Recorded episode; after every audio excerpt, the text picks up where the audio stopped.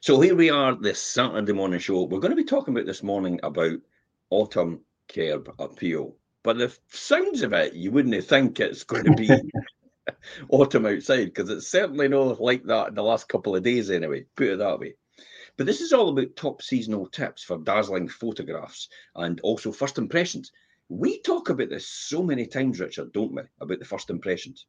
Yeah, curb appeal is just paramount when you're uh, looking at a property. The first impression you get from standing outside, looking at it, whether it's the garden, whether it's the house's presentation itself, um, even how if it's in the autumn time and into the winter with the lights on and the warm feeling and you know there's a lot of a lot of things that combine to give you that curb appeal. Yeah. And it's so important when it comes to sales and also when it comes to lettings when you think about it. Yeah. Because, you know, if you're trying to rent a house, nobody's going to take it if it looks like the, you know, the back of beyond. Yeah, definitely. It's not just sales; it is for lettings as well. I know obviously sales listings differ slightly from what we do in lettings, but curb appeal and how the property is pre- presented is, is really important. But you've got to admit, though, there's something special about autumn. It is really the season of magic and mayhem uh, for selling your home. Uh, you have things like, you know, on one hand, it's the it's the light. The light is lovely at this time of year overall, uh, and then when the sun hits the golden brown, yellow leaves on the trees, they take a, a that golden glow, um, and it, it, gives you it gives your photographs that sort of shimmering look.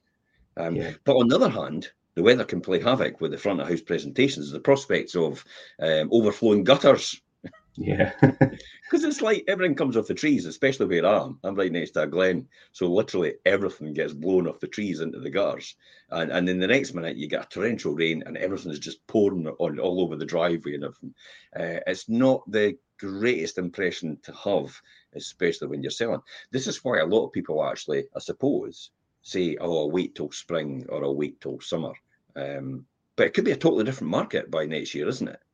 Yeah, definitely. And at summertime, and that you get some amazing listing pictures in the, the, the, summertime, and everybody's gardens in bloom, and you've got the sun high in the sky and the blue skies and things. But you're right, the autumn time, you get that low level light, and do you know if you catch it at the right time, and you know all the mix of the the orange and like burnt colours and things, you, you could really have um, good pictures taken. If you've got a good photographer, they'll capture that.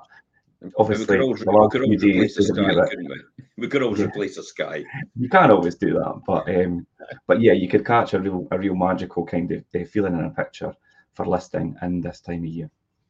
Yeah, so the littered lawns and you know things like that, and uh, and, and withering plant life uh, becomes all becomes real, I suppose. Uh, whether mm-hmm whether it's online or in person, the, the outside of your home is the first thing most buyers will actually see then. Um, and it can generate inquiries, it can set the tone for the viewings, um, and it can give some it can give some confidence to offer as well overall. Uh, I think that's what's the most important thing out of this. Um, yeah. So, with that in mind, our show for this week is all about brushing up on every little corner of your autumn curb appeal. And uh, you know, do you want to go over some of the some of the um, the topics that we're going to talk about today, Richard? Yeah, I mean, firstly, obviously, people are going to ask the question, but why curb appeal actually matters so much? So we'll have a wee chat about that. We'll look at the, the garden initially because that's what you walk through to meet to get to the property yeah. to meet the or whatever paths, plants, parking, the the walls, the windows, and the woodwork, and like mm-hmm. you said, um, the the roof and the rainwater goods, and obviously gutters and things get blocked at this time of year. And focusing on your front door, as I said, you lead up to that front door is your, is your front door is it nicely fresh paint is it do you know is it flaking? Is it weathered? Do you know you need to look at that as well. So they're all things we're going to talk about today. It's no easy to paint at this time of year though is it with the temperature? Because you know yeah, often, you need, even, need even though it's a great day uh, even though it's a great day the humidity might not be right therefore the paint might not actually dry as a as, as as good as it can be and then the rain comes along and then it causes a problem after that. So you know really um, it's all about getting the timing right but but importantly, it shouldn't put people off selling their house in, in this period of the year. I often say that this is possibly one of the best times. And I mean, I say it every time, don't I? This is the best time of year to sell your house. I think if but you capitalize on the right the right elements of that time of year, it can be the right time to sell. Hit the nail on the head. I, I think I that's think what it is. If you're planning to sell your home in the autumn, then if you're listening today, you're in exactly the right place to get your curb appeal on point uh, as a magnet to attract the best buyers. Yeah, definitely. Now, let me just recap about that. So we often say, you know, people do say spring, summer, all the rest of it. I'll wait till then. It could be a completely different market then, and the marginal gains you'll get from waiting is will probably um, will probably be far outweighed by the benefit of putting your house on the market now and getting certainty and getting the price you want. After all, six months' time, it could be a completely different market, and it, it hmm. probably will be more than likely. Um, will it be a boom market? Will it be a stable market? Will it be a declining market? You never know. And if you can't take that risk and you need a better certainty now, then probably now is the time to do it for you. But then it's all about, I suppose, getting the best advice from your estate agent at that point in time and taking them round. This is what I keep saying to people every single time, Richard. This is only born out of experience over the years when people actually call me out. I get people call them out to listen, you know, to value their house, and and and they're often at the stage where they've got everything they think is perfect and ready to go, and they've spent an absolute fortune on it. And I'm talking about a fortune as in tens of thousands of pounds yeah. to do it. And then I, I, I don't have the heart to tell them sometimes. It's like, you didn't really need to do that. It wasn't absolutely necessary. You've probably just cost yourself about fifteen or twenty thousand pounds, and and see where the added value is in doing and, and getting someone out beforehand and actually advising them. This is where I often go out to people and they go, you know, they'll, they'll say to you, and then the, the, you, I'm talking traditionally to the people about the cheap fee people.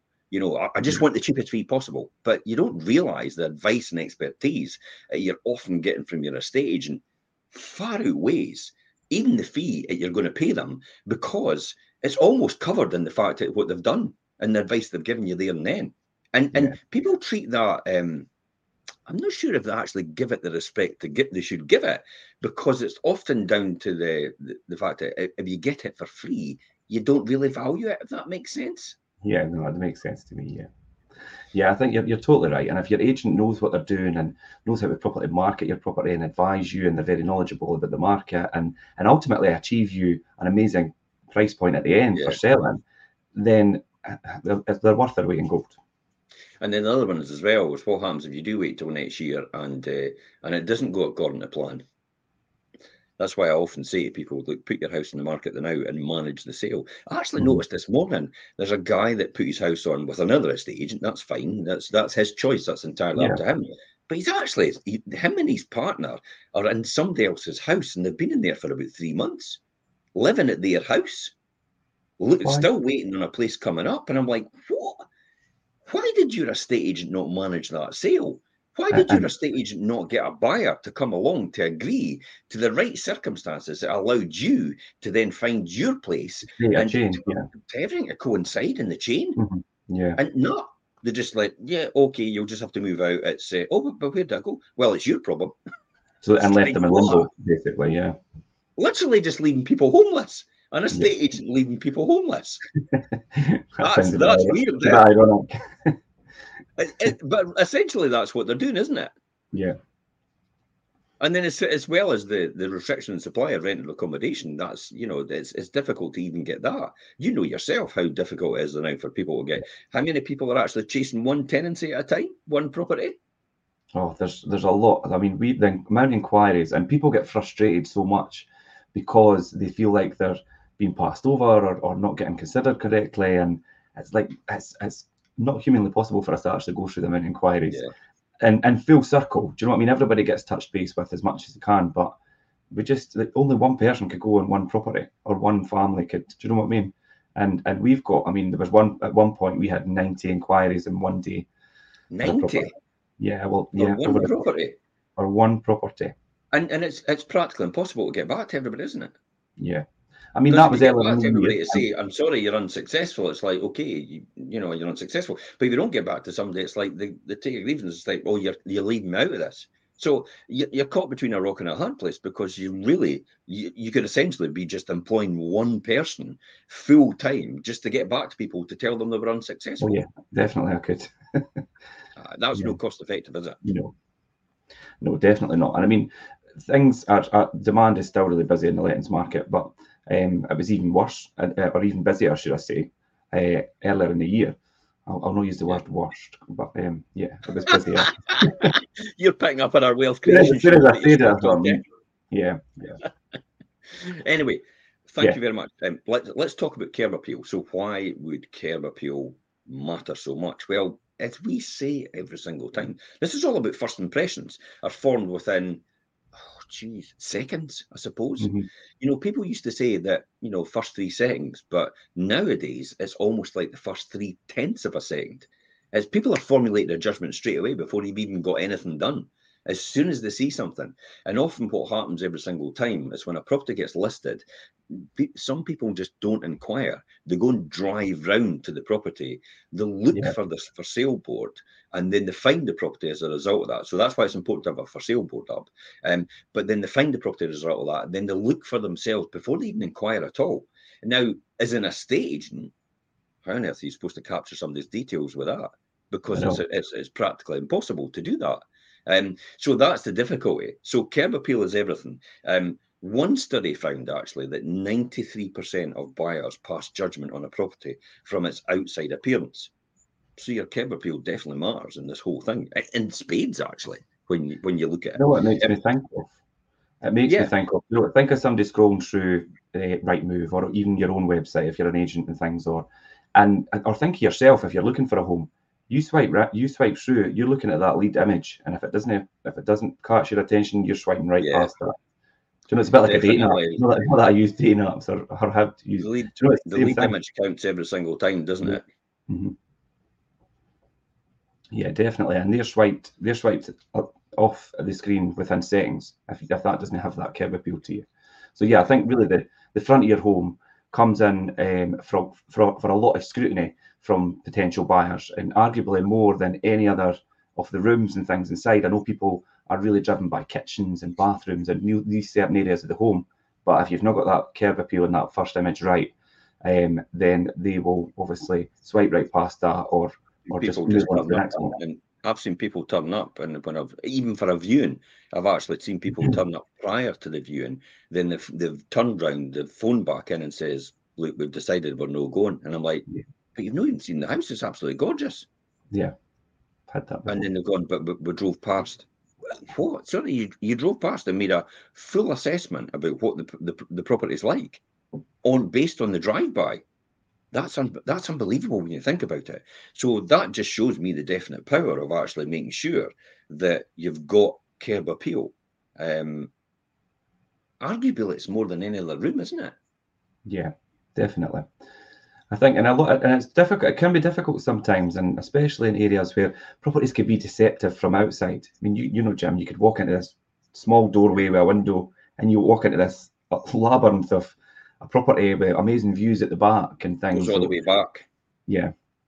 So, so you, you just see this tiny wee, the tiny wee terrace building, but you, you don't realise it goes back for about three stories. And then they've developed upstairs into the attic or something like that. That's quite classic for um, mm-hmm. for the East Neuk. That's quite yeah, classic. That's the area I was thinking of when I said that. Yeah. I mean, buyers actually visit properties in many different ways, including initial drive-bys, as I said, yeah. um, arranging for the viewings, chatting outside when they leave, um, especially with neighbours. So you know, make sure you're on side with your neighbours, definitely, yeah. because that could often make or break it when people talk to neighbours. Um, they often as well return for a second look. Now, I don't know about you, but I I get the experience of getting the first impression when I walk in the doors as an estate agent. And the reason for that is because I'm seeing the property for the first time. So yeah. often the seller will say to me when they're taking me around, it's like, oh, well, you see this and you see that's wrong and this is wrong and will I do this and will I do that? And I'm like, I don't see any of that at all when I'm walking around you will the buyer will not notice these niggly things either. And I'm talking about things like maybe a chip in the, the, the woodwork, maybe a loose handle on the door. Um, these sort of things. I mean, they could be easily um, repaired or they could be easily sorted. But it's often we get to a point where we're so it's it's again we're coming back to marginal gains, aren't we? It's the it's the perfection thing. It's like everything has to be a showroom condition. No, it doesn't because you I'll guarantee you most people come in and put their own stamp on it. So you've just decorated your whole house. Somebody's just go do it right in the back of you.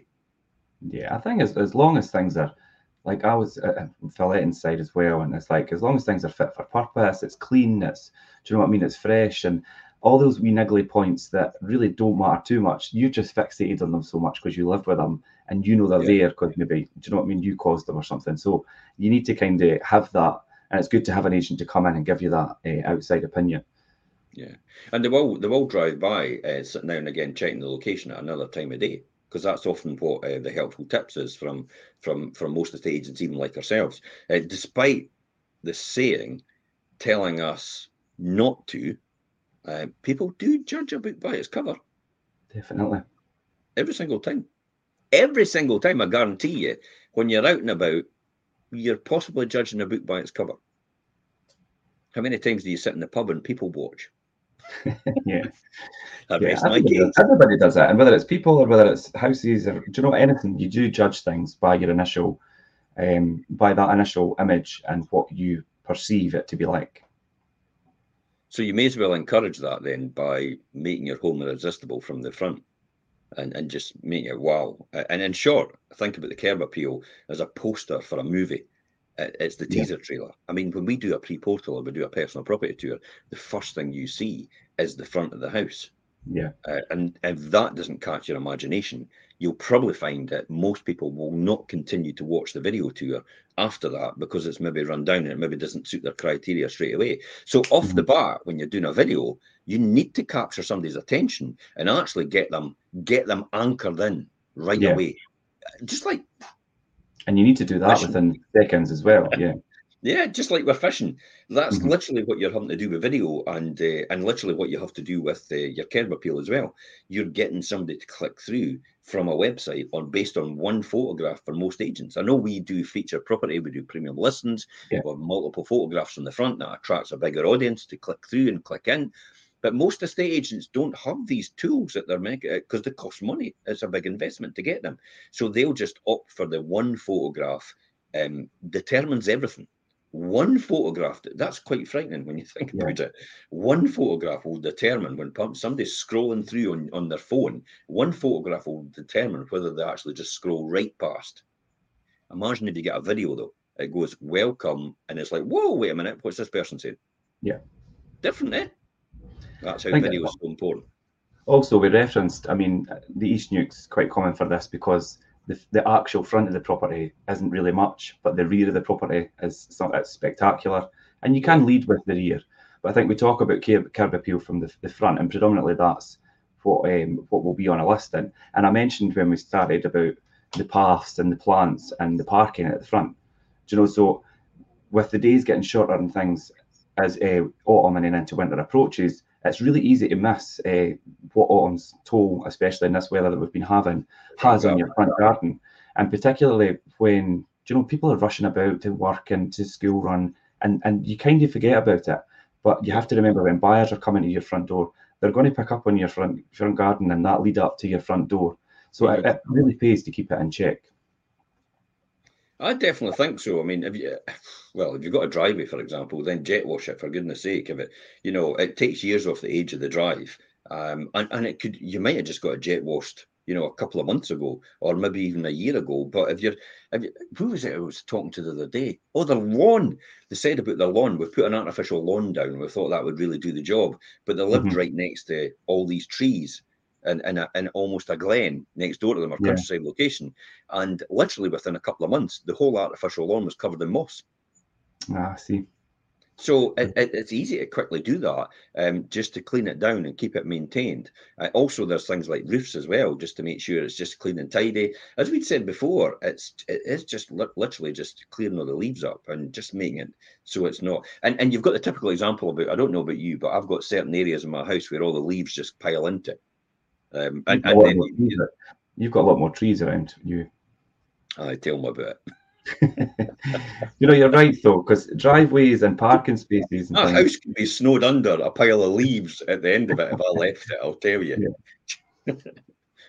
But yeah, driveways um, and parking spaces and things are such a big selling point. And if you could really like, showcase them for what they are and how many cars could actually get in, and they're if they're clean and tidy, and like you say, Yeah. You remove all the moss for the stone and the pathways and make them less slippery and more visible and trim everything back um, so there's no straggly grass and foliage hanging over pathways and driveways. Mhm. It just makes it all that much better and it really does give it a better. You uh, don't want charm. it too sterile, though, don't you? You, you, No, you want it there's a- there's a happy crisp, but you can soften it up by putting, you know, uh, seasonal planters around the house. Mm-hmm. just so people know that. You know, um, you've got the classics like the Hollies. Um, uh, know the know the group by the way. the Hollies singing a song. I just have that image of the Hollies singing a song, standing at the front of the drive. um, no, your your Hollybush and stuff like that. Yeah. The seasonal stuff, it's always there. Uh, your typical conifers, it lasts all year round. Evergreen, I mean, they, they, stuff, yeah. a bit of green, yeah, the evergreen thing. That's that's what it is. If people can see a bit of evergreen, it just returns them back to nature, I suppose, and and that sort of uh, that relaxed feeling overall. Um, so it takes the edges off it being a bit sterile um, when you do it, because it's, it's completely obvious that you've obviously cleaned it top to bottom if it if it if it, if it does look like that. Yeah. Um, so so you could kind of make it um, almost like you you continually maintain it, but it's not just done for that purpose. I suppose yeah. by by doing these things. Um, we talked about leaves. It's like, geez, it's a never-ending thing now. Uh, you just you're continually raking up leaves all the time and debris uh, every single week, possibly every other day, depending on where you're living. Um, uh, deadhead brown flowers and leaves, and uh, you know, uh, so inject a dash of autumn color with uh, maybe some seasonal blooms, as we said. Yeah, yeah, you do get things for yeah. this time of year that are still in bloom, and do you know not just your normal like evergreens and things. You do get things that still bloom at this time of year before we hit the really cold weather. So even think about incorporating them into the garden. Like my like my self-proclaimed title, real estate. I, yeah, I noticed that actually. I meant to say. I was thinking, I forgot to take that off. I was just having a laugh with myself. um, so if you're, if you're too busy, really, you're too busy not not to be able to do this because people live busy lives. Let's be honest, yeah. and, and, simply not for the task. It's worth actually employing somebody, just a handy person to do this, uh, someone uh, to keep everything tidy. Um, for a picture perfect welcome uh, at, at that time of year. Remember, it's only it's only short term. You're going to have to do this because at some point you'll have sold your house, and three or four months later, that's you moved out. You don't need to do it ever again. Woohoo! for some people there. you know, a lot of people who have got bigger gardens and a, a, bit more mature gardens and things as well, to have somebody come in seasonally every few weeks, it, it's, it's quite minimal in cost at, compared to the amount of time it would actually take you to do it yourself. Yeah. Mm-hmm. And a lot of people do it, so and it's worthwhile. It's finding out the right person. So how do we go about finding out the, the right people for it? I, I think the best per, the best place for this is social media and Facebook. Yeah um, just to ask for recommendations from other people that have had handy persons. Uh, so the, the classic is go on and explain what jobs you're needing done. Um, and then you'll get the right responses from you know the right people getting tagged in. Uh, everybody knows that they've used them before, but make sure it's somebody it, somebody else has used. Yeah, because often you do get people saying, "Oh, go and use them, go and use them," and you're like, "Have you used them?" And like, well, no. so, so it's not exactly a recommendation because you've never used them. Well, how would how would I know they're any good? Because anybody can gloss anything up on Instagram, can't they? Yeah. You know, it's like, look what we've done. But it's like when you go around, it's like the the the cementing's no done right, the pointing's no done right, but it looks all right in the photograph. Mm-hmm. So that's yeah, what I, I think as well. When you get recommendations on social media, it's worth when you speak to the contractor. It's like, have you got any customers that could give recommendations as well? I think that's actually quite important. Yeah. Um, so you got anybody I could speak to, I could give them a recommendation as well for the very fact that it's somebody you dealt with. And uh, and I'll be honest, most contractors shouldn't bat an eyelid about that. They should have somebody available to be able to give a personal recommendation, word of mouth or something like that. Um, if if they don't, then you've got to kind of think to yourself, why would they not know somebody on hand to be able to do that for you? That's a classic yeah. like the ESTAs. You know, we ask people to go in on the ESTAs and independently vote for us. And they also, the reviews, they get the option, whatever they want to write in the review, they can write the worst review in the world. Yeah. And it's like, we've not got a chance. We can't exclude that. That'll appear live, whether we like it or not. I'm not inviting anybody that doesn't like us, by the way. To, just go on. I do, realize, I do realize sometimes you know the way out the you can't please people all every time all of the time you can only please people within the people that like you i suppose yeah. uh, that's the old adage uh, you know yourself um so you, so the most important thing is probably get recommendations when you come to stuff like that um, from contractors what about yeah. how important then is the we, we, talked about this at the beginning. You said you were wanting to talk about this. Yeah. Is the walls, the windows, and the woodwork. I mean, how important it is, and the challenge you've got right now with the fact that this time of year, it's no easy to do all that stuff. Interior wise, yes. Exterior, bit more difficult because of the weather conditions. Yeah, and it's like as we go through this, you'll probably probably think like obviously we've started at the gate, we've come through the garden, we're up the path, now we're at the front of the house, and it's really yeah. we're looking at the exterior, and it's the walls and the windows and the woodwork, and I mean cracks and and things look nice on pottery and oil paintings, but not on the front of your property. Um, yeah.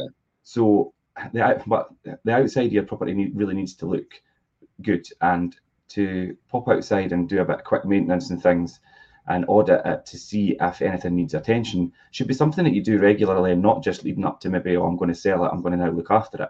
If you've got yeah, if you've got yeah. timber frame windows, you know, there might be double glazed unit, units, but you've got timber frame windows or you've got timber doors or things, you know, they need regular maintenance and you should do that on a regular basis anyway. Because if you go and try and remedy that at the last minute, you probably find that it maybe past um, Jesus, past, a mountain to climb, eh?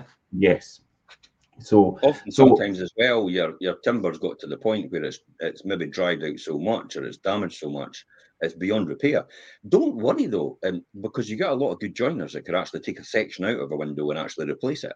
You yeah. know, uh, you know, the case in point was we had a contractor who was absolutely fantastic for our leading office, where as everybody else said, you need the whole thing replaced he came along and actually just said, no, no, no, I could just cut the sections out. I could piece another bit in to that wood. I can then fettle it in and then I could just prime it. I could paint it yeah. and it's all done. And literally, we had got a bill for estimated at £15,000 and it, it, was 700 quid at the end of it.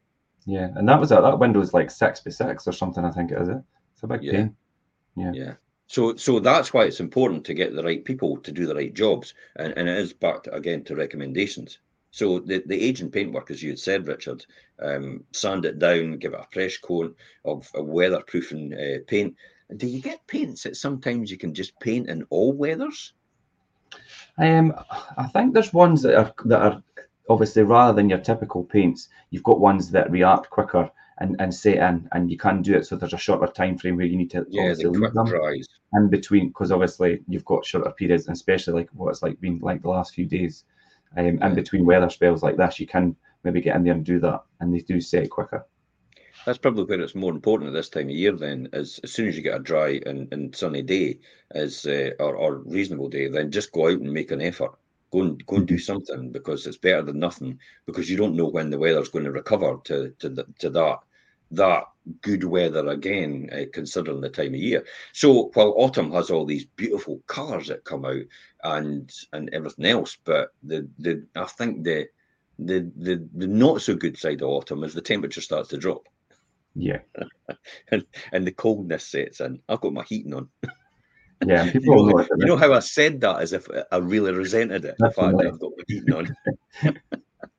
yeah, I've got I've, I've, had mine on as well, obviously. But um, you know, people also notice as well. You know, door, doors start to stick, and you know, if there's timber uh, units and things, they start to expand in this type of weather.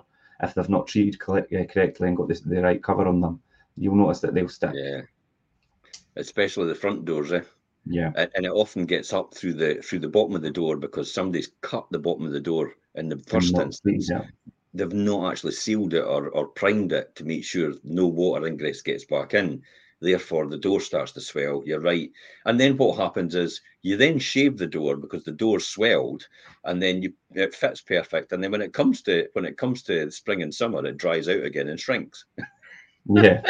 now you've got a gaping a gap where there's a if there's a high wind one day, it comes through your door, and you're like you're no draft proof anymore. Um, so it, it, it, probably tells us then uh, you're better to do it right first time, first time yeah. and take the effort to do it.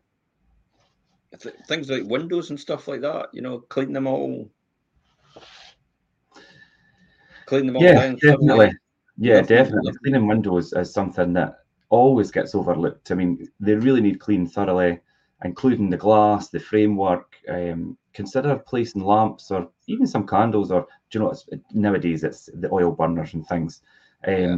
you know set them around uh, on ledges or or where they are just to create that kind of warm glow and that's what it says as you approach a property if there's an, a lamp on or you know candles or something creating that nice glow and it's that time of year and do you know when yeah. you've got the low sun and do you know it, it's all these wee things that add in together and create that kind of uh, what's the word ambience. That's it. The coziness as well. It's the coziness when you come in. There's there's nothing. I mean, you could you imagine? Uh, well, here's the classic picture.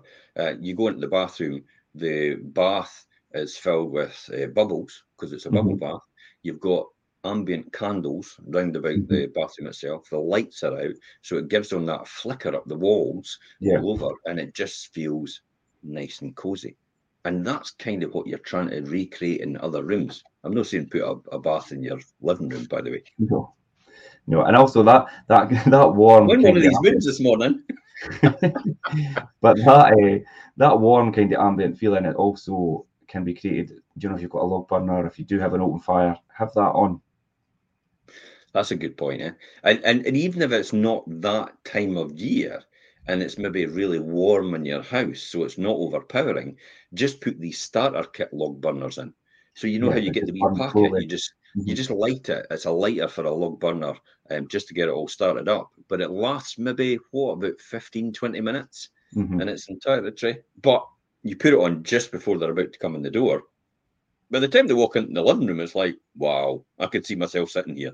Yeah. Um, you know, that's I think that I think that's everything. It just just everything for for when people come in the door. Uh, buyers often associate exterior repairs and, uh, with a great expense. Remember, um, it's and also hidden problems. Mm-hmm. But many jobs are easy to fix, and the cost is more. Uh, the cost is is more uh, than covered and, uh, by the the faster and possibly higher selling price at the same time. Yeah, definitely. this brings me to this time of year, especially when we talk about roofs and rainwater um, yeah. goods and stuff like that. Oh, it's horrendous at this time of year, isn't it? It's, yeah, I mean, obviously, I know this is a sales show, but um, lettings at this time of year, because we look after so many rental properties, if it's rainy and windy, we know the phone's going to be ringing. So, uh, but yeah, every so single time, doesn't it? Because yeah.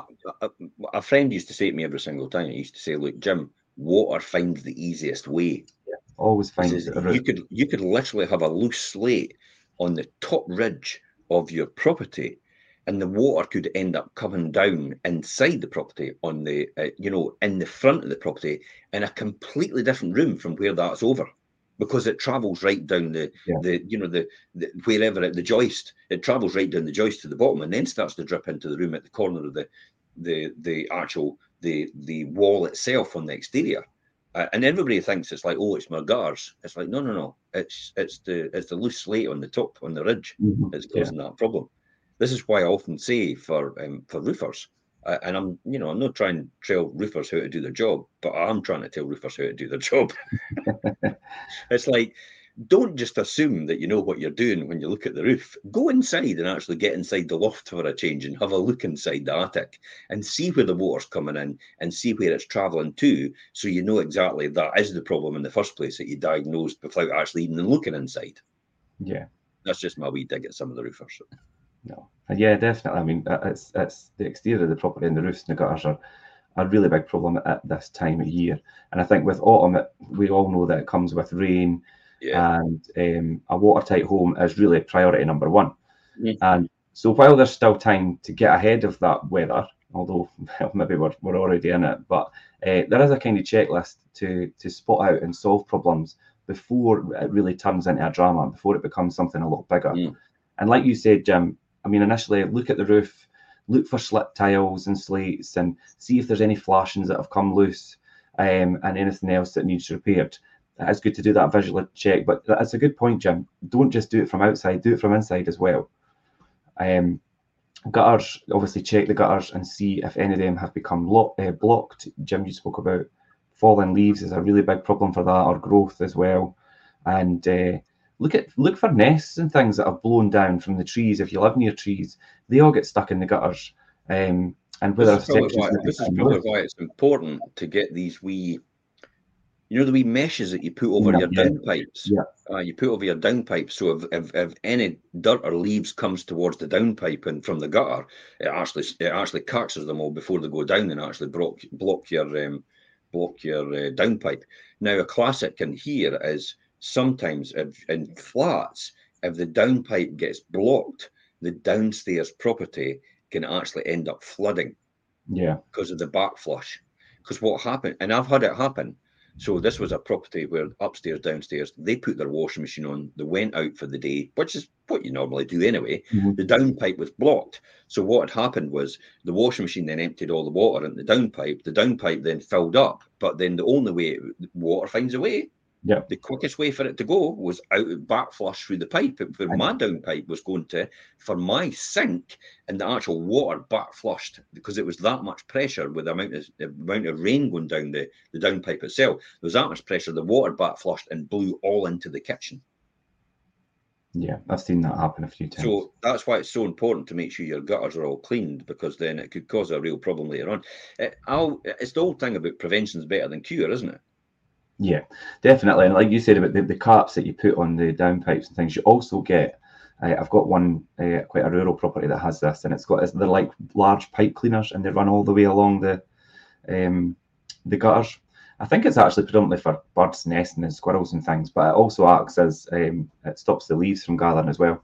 They're really Oh, quite I good. know what you're talking about. Like Yeah. almost, almost like you know how you get the the plastic binders on the end of your on the end Yeah. of your things, and it's Mhm. almost like that put in the gutter on a bigger Yeah. scale. Mhm. So it just the water gets through, but nothing else actually sits in the gutter. That's a good point, actually. They're That's really a really good. good point. Because literally nothing will sit in the gutter then. It'll all just blow out the gutter, but the water actually gets into it and gets away. Yeah, Surprised they're not really good. everybody does that. And all I'm surprised all the house builders don't incorporate that into their model for the know, lot of gutters. properties, I could only think of the one that's actually got that. That is a good point, eh? I never even thought about it like that. And in fact, could you adapt? Just thinking off the top of my head, you know how you get the the long hoses? Could you Mhm. adapt some sort of putting holes in the hoses and actually just putting a big long thick hose sitting it in the gutter itself so the water gets in, but no leaves actually sit in your gutter? Yeah. Mm, that's a good point, eh? Yeah. You could- Okay. You could, you could thinking patent that. Jim. Aye, anybody, don't steal that idea, by the way. That's it. uh, patent pending.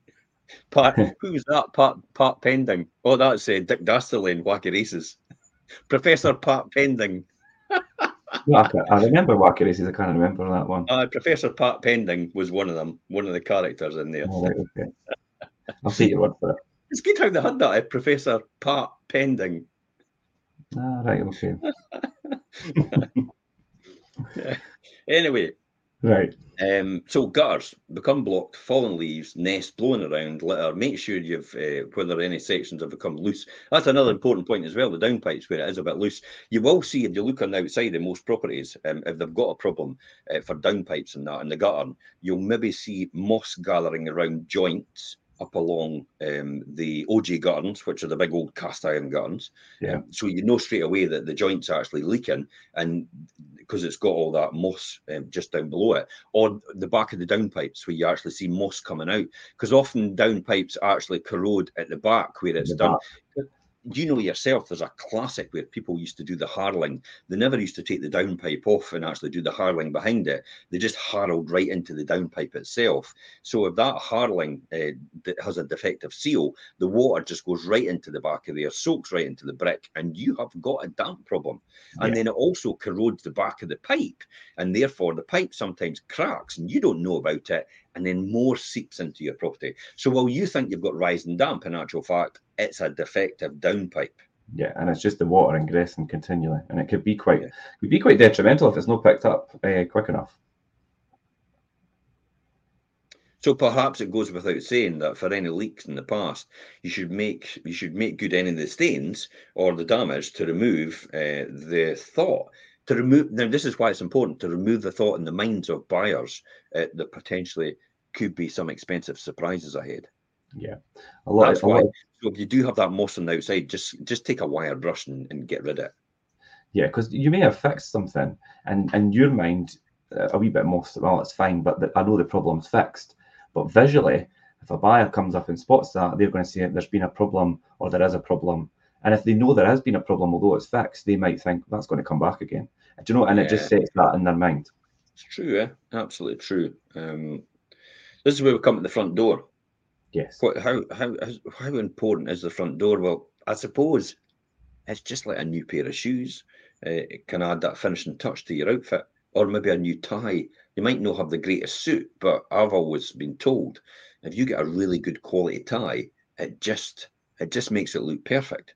It yeah. just makes it look right. So just the same way your uh, a new pair of shoes can make an outfit absolutely wow. Your front door can be the icing on the cake for your curb appeal as a I suppose it's a friendly invitation for for um, for viewers to step inside.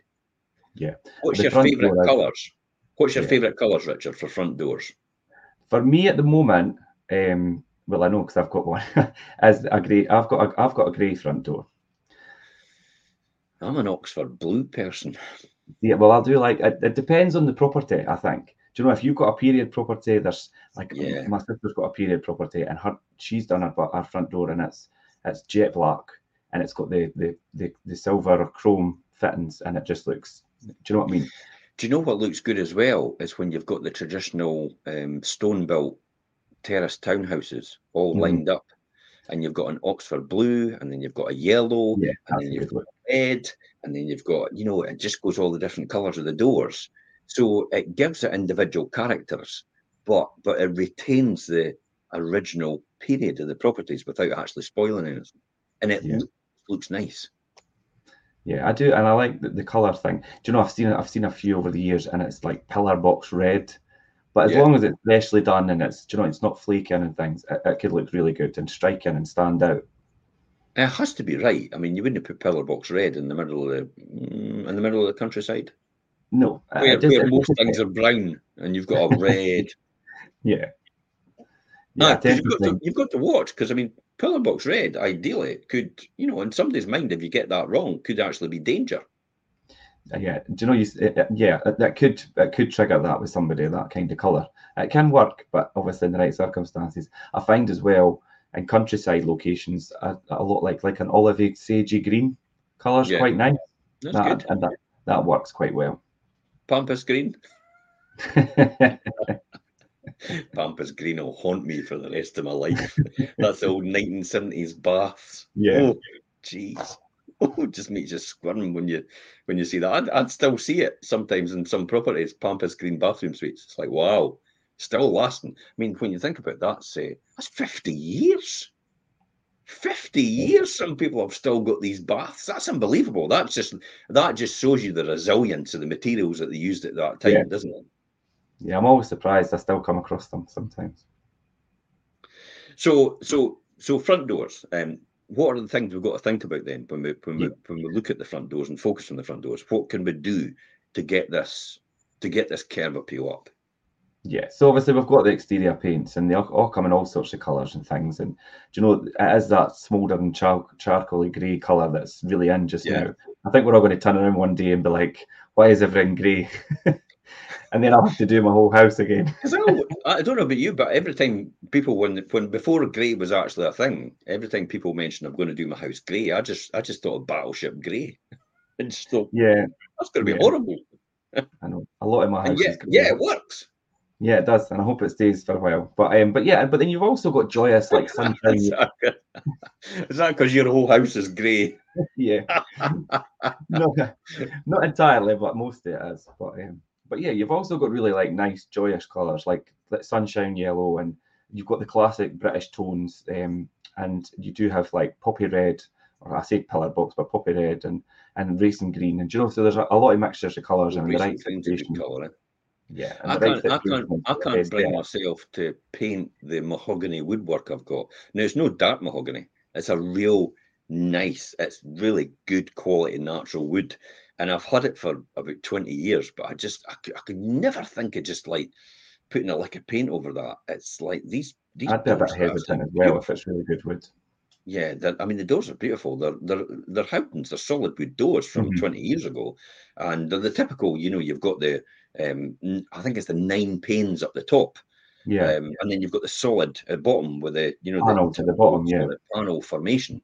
But but solid wood you know they're they're really they're really good. And and you know so the the bedroom doors and that as well are actually all solid wood but the the the top is obviously replaced. It's not got glass. It's a it's proper um, panel and um, well molded i wouldn't say panel because panel implies it's hollow um i would say molded a, a yeah. proper molded door. Um I, I, think that's what I think that's I could never bring myself I don't think to ever paint over that That's why when we got when the boys had a, a go at painting, I thought, could you put paint on the blooming skin? you should have used masking tape. yeah, I would be hesitant with that as well. And and what I would probably say is really good quality timber uh, doors are kind yeah. of timeless. So probably just do like a clear varnish on them or something just to make them yeah, or, or or if you or if you think it's no in keeping with the in keeping with the current times, you could maybe think about either either um, stripping it and then mm-hmm. revarnishing for a brighter door, or yeah. you could think about maybe maybe putting a stain on it to bring it down and tone it down, and uh, to to for the for the type of season that we're in, or maybe the the type of um, style that we're in at this point in time for for properties. I mean, if you uh, the other one is if your front door beyond saving um, with paint and it needs replaced, think about context. And I think it's important to stick with the original character uh, to maintain the most authentic look in the beginning, mm-hmm. because that's what that's what people expect. It's a classic when you've got the double storm doors. You know, the you know the double doors that are most. You know, you've got a big doorway, but you've got half the doors yeah. and they open up. Well, they call them storm doors. That's what that's what they're meant to be. I'm not very keen on calling it a storm door because it implies that there's going to be a huge. yeah, but that's that's what that's what they were originally because we didn't have insulation, we didn't have proofing, um, you know, windproofing and all the rest, and draft proofing. And we didn't have any of that in the very beginning. Most people just used a big old curtain that went on the back of their door, or they used, you know, they, they basically wrapped up a um, what was the what was the cheap option? A pair of tights, and they used to put old socks in it as, as, a, as a draft excluder. Oh, yeah, as a, as yeah. a draft. Yeah. And then that evolved into things like people would make wee sausage dogs and lines out of them. Yeah. the wee lion's head on it. And all these different things. God, that takes me back. Eh? so, so that's why uh, I would probably say uh, if you're going to replace it, think about replacing it with the right sort of thing. It, it may cost a, for example, UPVC. It may cost a, a, a few hundred pounds extra, possibly to get the right the right type of door or the right mm-hmm. color of door. Um, but I probably think it's quite important, isn't it? Yeah, and uh, doors, external doors can be quite expensive. Uh, I remember looking into doors myself uh, for my own home, uh, and I, I, I, looked at composite doors. Needless to say, I didn't get one, or I needed two, because I thought I couldn't believe. And you know, well, thankfully, I, I know joiners and I know contractors and things. I bought doors off uh, just, uh, I think it was Wickes at the time. Is it Wickes? Yeah. So I bought them for Wickes, and they're solid doors, and I got the joiner to fit them and things. And do you know what? I done it all for an amazing cost. Um, How so did you manage? This is just a because I've always been perplexed by this. How did you manage to measure the door then to get the right size? Well, or were you were you lucky enough at the fact that your door was the right size? Well, I just well, you know the you know the actual frame itself for, for your yeah. door. How well, you did do the, you do it for the internal, but then obviously we didn't put new frames and things on, so I just needed the actual door itself. I think the doors that we got to replace it were just slightly off, so they just needed planed. So yeah. luckily, off the rack, uh, we were able to find them. Now, everybody's not going to have that, uh, unfortunately. you know, doors come in all different sizes. Because you have the you have the houses that are traditionally about maybe two or three hundred years old, and yeah. some of these doors you'll you you have to get bespoke to, yeah. to make them because Which there's no way you're going to get a standard size for that yeah, luckily enough, I mean, I'm ex, I'm in an ex-local uh, authority house, and uh, the, the, the doorways and things are pretty standard, so you will be able to get them off the off the rack and things like Wickes and Screwfix and things. It's, it's when you it's when you go to East Neuk and uh, and some of the other places that are actually you know maybe hundreds of years old, and you look at some of these houses and you, you look at the doorway and you look at the the height of the door and you think, were people traditionally small at that time? well, I know, uh, I know uh, what it's like in East Neuk to get through doorways and things, and I've, I've knocked my head a few times because I'm six foot five, obviously. For people, but when you think about it, you, you kind of thought to yourself, people weren't that wee, surely, about 200 no. years ago. They were, they were still tall people. So why? This is one for people out there. If anybody knows that, why did why did they do doors so so small in terms of their height? um, uh, you know, all these hundreds of years ago. Why, why, why was everything so small? Yeah. Why was the, why was the window so small as well? You used to have just tiny wee windows in a room, and and that was literally it for that whole room. I think in the East Neuk, the small windows. I don't know. I might be if I'm. I might be incorrect. People could correct me. But I think if you're on the seafront and things, the windows were smaller because of the wind and the stuff. No, I suppose I think, that's a good think, point. Right? But I don't know about the small doorways because internal doorways as well. You didn't exactly have draft proofing and double glazing at that time, yeah. did you? It was literally, uh, and you were. Oh, I tell you what, as well.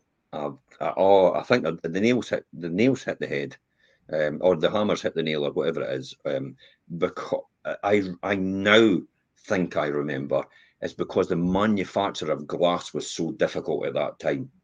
Right. Okay. Literally, you were they were producing wafer thin glass. Where because I remember when I was when I was a lad, I used to work with my dad. We used to clean some of the windows at some of these big manor houses mm-hmm. at the back of East Neuk out in the countryside, and literally you had to be very careful because if you push too hard on that window, that pane, and it, yeah. they're all in the wee sectional panes, if you push too hard on that pane, it will break. It was literally like wafer thin, um, because the manufacturer yeah, glass was that I mean, easy there, there wasn't there was no thing double glazing wasn't even a thing yeah. and and window panes would have been very thin yeah Aye, I never thought like that. So it was all a, it was all a point of cost and how how easy it was to manufacture things like the windows and the doors themselves, I suppose. And I mean, they wouldn't have, you know, you wouldn't really rock in and have a big jig; it'll just automatically cut it on a mm. CNC machine. Um, in terms of manufacturing methods, you'd have to do everything by hand, I suppose. Uh, yeah. You'd have to get. Yeah, that. But it'd be interesting to hear if anybody's watching, if people are uh, familiar with East Neuk or live in East, well, obviously are in East Neuk, let us know why doorways are so small. And not just yeah. the exterior door, but internal as well. And the windows as well. Eh? Yeah. Um, okay, so uh, but let's get back to the front doors and then how important it is. Then I suppose it's just clean and polish uh, a metal, um, any metal on the front door and the letterboxes. Uh, other ones are uh, you've got a brass letterbox or you've got a brass yeah. a brass uh, uh, door plate or something like that, or a handle or numbers, um, then it's maybe time just to give it a bit, a bit of spruce up. Some people have, for example, in our Cupar office, we've got the big door plate. It has, mm-hmm. you know, the, the brass door plate has 97 Bonnygate written on it. Now, we never put that there. Uh, that's been there for years and years and years. So, um, after a period of time, that just gets forgotten about because you never really remember it. But it's really just a nice feature when somebody walks up to a property and actually sees that and sees it just it, it just pings. You know the we're, where they say that the leaving office as well has got one of the and it's the double door and it's got the big handles and the and the oh, letterbox. And we were actually talking about the other day because all the leaves had blew in and the door. I said that the door on needs wiped down. It's exactly what we're talking about. It needs all wiped down. And then I do yeah. I go trying to work out if the handles were brass or not and whether we could clean them up and because we're thinking that's what people see when they first come, and it needs to be nice and tidy. Caledonian House had storm doors as well, and the mm-hmm. previous mm-hmm. owner ripped them off and put a big solid, uh, big solid that, fire door. That big solid doors there, you know. Gutted, absolutely gutted. That that that would be absolutely fantastic on that type of property. Mm-hmm. But he just took it off and put a blank uh, blank door on, and it, the blank door and the you know the size of the frame and everything was so difficult. There's another thing as well. The, the double doors were put in because the hinges weren't able to cope with a, a bigger door. Just mm-hmm. like you have these big massive windows, you don't. You, they, they put they usually put a split transom in because you can only get a square window and a tilt and turn. If you get anything bigger, then the hinges go out completely, and after a maybe two or three months, the window can't even shut right because the locking mechanism can't actually line up anymore. So that causes real problems. Hence the reason why the doors were often as well bigger, bigger doorways yeah. were actually done with the double doors, the storm doors, in order to accommodate for that. But I, I wish I'd, I wish these storm doors were back on that property, and and I might resurrect that one day and actually put them back on because I do think that's uh, that's a natural feature of that that property. I mean, that's uh, Caledonian houses is, is about two hundred years old. Yeah, it's a really old building. Yeah, two hundred years, and it's that old it, they never knew about cavity wall at that time. It's literally just two big two bricks stuck together. yeah. Uh, there's there's no cavity in between. They, they never knew that, that that was a thing that you should do at that time. So that's how that's how old that building is. But it's uh, but I love it. You know, it's uh, it's a great property now, and that's why we've that's why we've recently renovated the whole front and refurbished it. And we've got stonemason in to get that all back to speed, and then repoint it and make sure everything's uh, as it was before uh, just to maintain the buildings. Um, so it's important. It's really important uh, to maintain it because it is prevention is better than cure. Because I'll tell you what, if you've got to if you've got to sort something because it's damaged, the disruption is unbelievable. Yeah. And then trying to get a contractor You know yourself. Even us, we have the challenges with that. Try to get contractors to do this at this time of year is practically impossible. Yeah, especially contractors are really busy at this time of year. Yeah, especially a roofer. There's no way a roofer's going to go up. Any sign of moss or wet or anything like that or damp, no going up. No, it has no to. have to wait until it's dry and safe to do so. So literally, what's going to happen is your property is going to continually get battered by the elements, and water's still going to get in, and you can't do anything about it. That's why that's why prevention is better than cure. So regular maintenance overall, all year round, is probably the most important thing to do. Now, finally, what I would say to you is never underestimate the power of a glowing porch lamp with a soft tone bulb not only for a warm and wonderful welcome, but also for viewers to find their way in darker evenings. Because it is getting darker. Literally, yeah. you're getting to about half four now, and it's like, is it time to go to bed? I know, I know. It's like it takes you a while to get used to it. But you're definitely right about I'm having to eight o'clock and looking outside and thinking, is it bedtime yet? Is it bedtime yet? And I'm like, I'm just, I'm just almost, almost putting up with it, and just, uh, I'm just, I'm just, it's like a marathon to, mm-hmm. I'll, I'll, wait till about half nine because I know if I go to bed at eight o'clock, I'll be up at 12 You'll be up, but yeah. Aye. So I'm, I'm waiting till about half nine, 10 o'clock, and just just like almost like boredom. but you're, you're definitely right about the having that glow and that light at your at the at the entrance door. You know, at the last it was last time about this year, and I was walking the dog, and one of the houses close to where I live, and the woman's got it really nice, and in her front porch entrance but she's got a big um, like a big candle um, lantern, and she's got the um, the remote control candles in it, the flameless candles, yeah. but they light up. And see when it's just like that dusky, not dark but not light time, and she's got that all lit up. And I used to actually yeah. walk that way just to see it because it's that nice. Mm-hmm. So my question to everybody out there, just before we're finishing off, is how does your curb appeal actually uh, compare to what we've just talked about? Uh, and and it's the whole thing. You know, if you're looking to sell your home in Fife this autumn, then you know we'd love to help you maximise that value. Yeah. But get us out before you start that journey. Yeah. Get us get the facts to get the right advice to tell you what you should be doing and what you more importantly what you shouldn't be doing, because that could end up costing you an absolute fortune. You'll never ever recover in cost. Yeah. Final words for you, Richard. Yeah, I was just going to say, hopefully, if uh, you're considering selling and selling something that you're you're is in your uh, plan, then hopefully what we spoke about this morning will make you think about, oh God, I never thought about my curb appeal, and that's the things like the garden and the exterior and everything we've covered today. So any questions, then you could of course come to us. Um, Perfect. hopefully that's been helpful this morning. Thanks for letting me join, Jim. Absolutely. Thank you very much for coming on, Richard, and to everybody. Bye bye for now. Bye.